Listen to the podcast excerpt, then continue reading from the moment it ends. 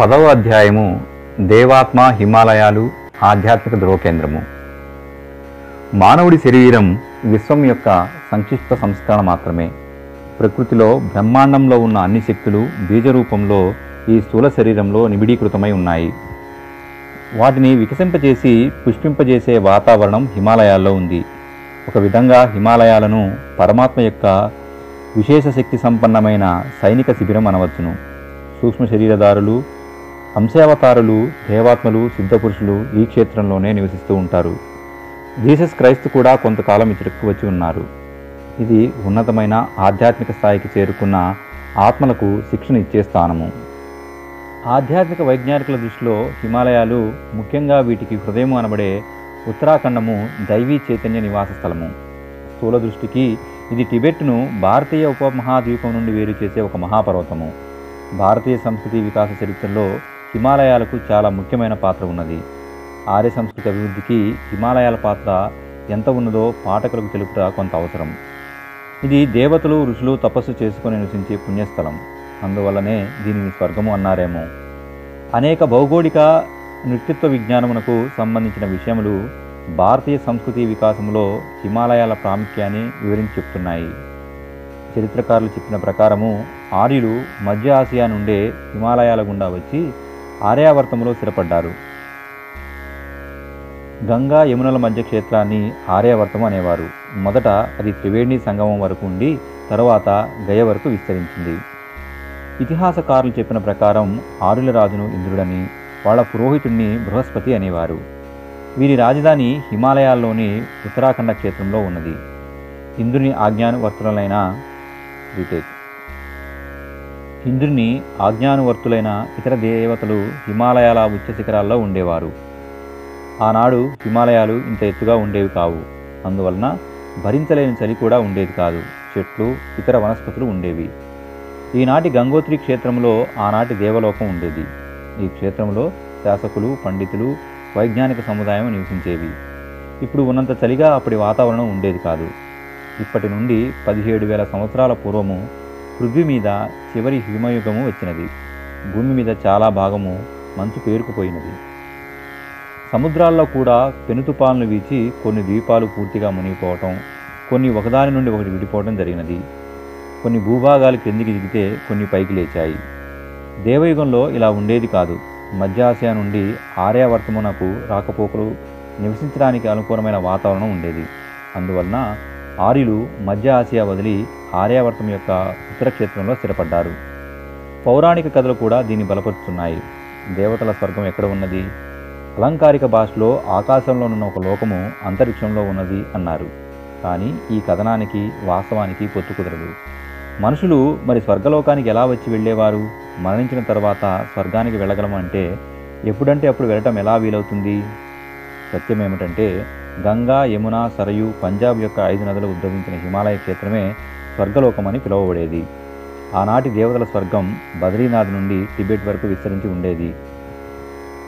ఈ క్షేత్రవాసులు చాలా పరిణితి చెందినారు. విజ్ఞానం యొక్క అన్ని రంగాల్లో నిష్ణాతులు. తత్వదర్శనం వారికి ప్రియమైన విషయము ఈ విధమైన విశిష్ట గుణాలను బట్టి దేవతలు ఉండే క్షేత్రానికి స్వర్గం అని పేరు వచ్చి ఉండవచ్చును. ఈ విశాల విశ్వంలో అంతరిక్షంలో ఇతర గ్రహవాసులతో వారి సంబంధ బాంధవ్యాలు ఉండి ఉండవచ్చు కూడా. భూమి మీద మాత్రం ఇది చరమ ఉత్కృష్ట స్థానము. అనంత జ్ఞాన విజ్ఞాన సంపద వలన దీనిని స్వర్గంతో పోలిస్తే తప్పు కూడా లేదు. అంతర్గ్రహవాసులతో సంబంధాలు వ్యాపారం ఉండటంలో కూడా ఆశ్చర్యం లేదు. ఈ క్షేత్రం ఆనాడు అనేక కళలకు విద్యలకు విభూతులకు ఆలవాలమై ఉండేది. నారదుడు ముఖ్యమైన సమస్యలను విష్ణుతో చర్చించేటప్పుడు స్వర్గలోకానికి ఎల్లప్పుడూ వస్తూ పోతూ ఉండేవారు. పౌరాణిక కథల్లో కూడా ఈ సత్యం స్పష్టంగా కనిపిస్తుంది.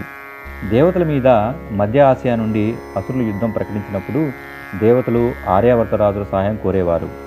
దశరథ మహారాజు ఇంద్రుని ఆహ్వానం మీద దేవాసుర సంగ్రామంలో పాలు పంచుకున్నప్పుడు ఆయన రథం ఇసు పాడైపోతే ఆయన భార్య దానిని వేలితో నొక్కి ప్రమాదం జరగకుండా కాపాడినది.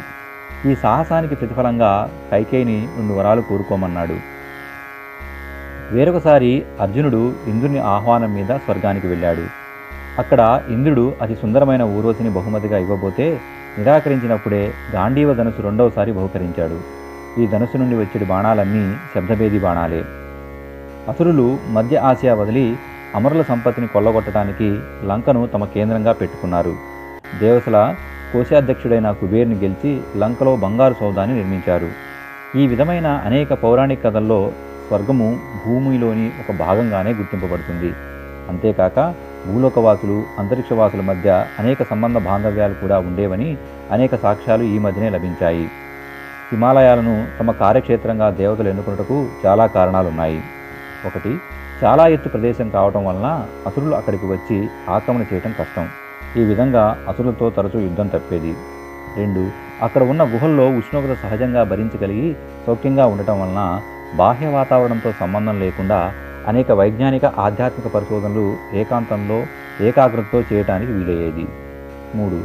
అక్కడ చనిపోయే స్థితిలో ఉన్నవారిని బ్రతికించగలిగే మృత సంజీవిని లాంటి వనౌషధులు దొరికేవి. సోమలత ఇక్కడే ఎదిగేది.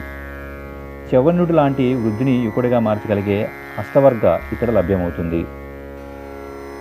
ఎక్కడా దొరకని విలువైన వనమూలికలకు ఇప్పటికీ హిమాలయాల్లో ఖజానా లాంటిది. ఇక్కడ బంగారు గనులు ఉండేవి. ఈ కారణాల వలన హిమాలయ గుహల్లో నివసించే ఋషులు అనేక సిద్ధులను సంపాదించగలిగేవారు. మానవుడి శరీరం విశ్వం యొక్క సంక్షిప్త సంస్కరణ మాత్రమే.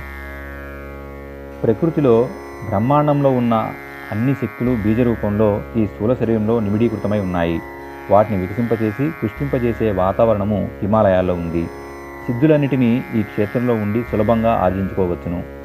అందువలన దేవతలే కాక దేవమానవులు సిద్ధపుట్ల సముదాయం కూడా ఈ క్షేత్రంలో నివసిస్తూ ఉండేవారు. మన పురాణ ఇతిహాసాలన్నీ ఋషులు తమ సాధనా సంపత్తులన్నీ ఇక్కడ ఉండే పొందారని చెబుతున్నాయి. ఆ లాభం అంతా మానవజాతికి ముఖ్యంగా ఆర్యావర్త నివాసులకే లభ్యమయ్యేది.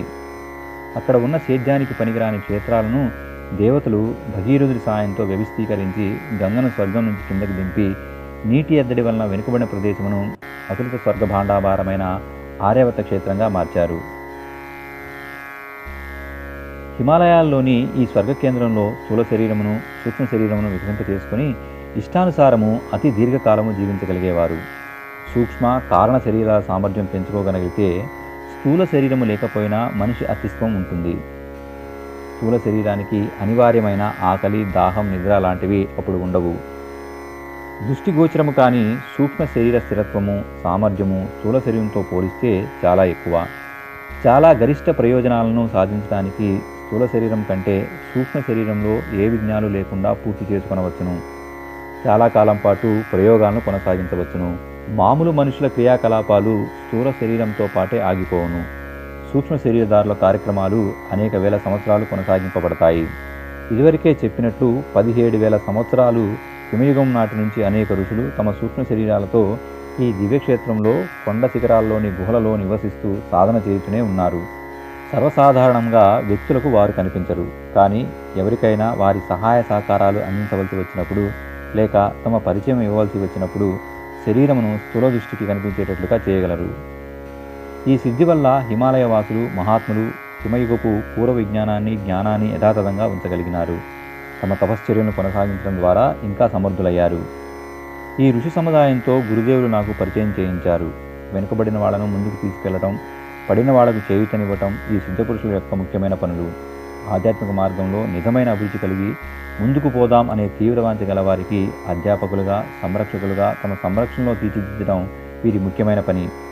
ప్రపంచంలోని తాత్కాలిక సమస్యల సమాధానం కొరకు అవసరమైతే మానవ శరీరంతో అవతరిస్తారు. లక్ష్యం పూర్తయిన వెంటనే శరీరాన్ని త్యాజిస్తారు. భగవంతుడు నిరాకారుడు. ఆయన శరీరాన్ని ధరించలేడు. ఒకచోట జన్మించవలసి వస్తే వేరొక చోట తన ఉనికిని వెనుకకు తీసుకోవాల్సి వస్తుంది. అందువల్ల తన పనిని తన అంశదారులకు అప్పగిస్తాడు. ఈ అంశావతారములే దేవాత్మలుగా ఋషులుగా అవతారాలుగా మహాపురుషులుగా ఇవ్వబడిన బాధ్యతను నిర్వహిస్తూ ఉంటాయి. ఈ పృథ్వీ యొక్క ఆధ్యాత్మిక ధ్రువ కేంద్రము హిమాలయాలు. ఒక విధంగా హిమాలయాలను పరమాత్మ యొక్క విశేష శక్తి సంపన్నమైన సైనిక శిబిరము అనవచ్చును. సూక్ష్మ శరీరదారులు అంశావతారులు దేవాత్మలు సిద్ధపురుషులు ఈ క్షేత్రంలోనే నివసిస్తూ ఉంటారు. జీసస్ క్రైస్తు కూడా కొంతకాలం ఇచ్చటకు వచ్చి ఉన్నారు. ఇది ఉన్నతమైన ఆధ్యాత్మిక స్థాయికి చేరుకున్న ఆత్మలకు శిక్షణ ఇచ్చే స్థానము. వారికి అవసరమైన అస్త్రశస్త్రాలు కూడా ఇచ్చటనే లభ్యమవుతాయి. తమ సాధనతో సిద్ధులు అర్జించుకోలేని సత్పాతులకు వీరి అనంత శక్తి భాండాగారం నుండి అభీష్ట లక్ష్య సాధన కొరకు లోక కళ్యాణం కొరకు అవసరమైన అస్త్రశస్త్రాలను ప్రసాదిస్తారు. వీటి ఆశ్చర్యకరమైన ఫలితాలను చూచి దర్శకులు నివ్వెరపోతారు. ఇదే హిమాలయాల వాస్తవిక స్వరూపము. నిజంగా ఇది ఆధ్యాత్మిక ధృవ కేంద్రము